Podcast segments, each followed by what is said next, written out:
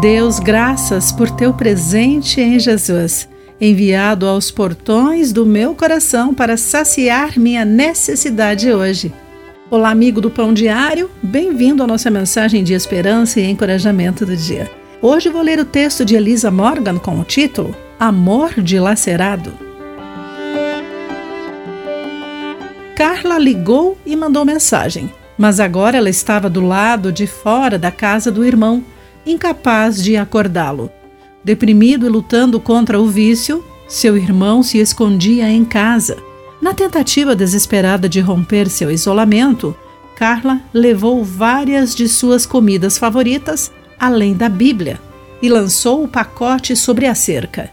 Mas quando o pacote caiu, esbarrou em uma parte do portão, rasgando um lado e deixando cair seu conteúdo pelo chão. Sua oferta bem intencionada e cheia de amor se derramou em aparente desperdício.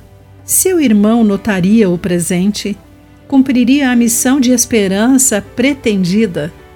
Ela só podia esperar e orar pela cura dele.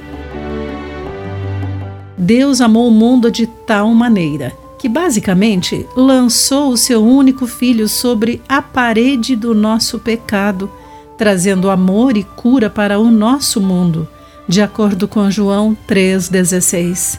O profeta Isaías predisse o custo desse ato de amor em Isaías 53, 5. Esse mesmo filho seria traspassado pelas nossas transgressões e moído pelas nossas iniquidades. Suas feridas trariam a esperança da cura definitiva.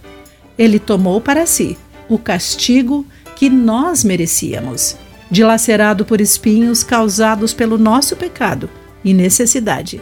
O presente de Deus em Jesus chega aos nossos dias com um novo poder e perspectiva.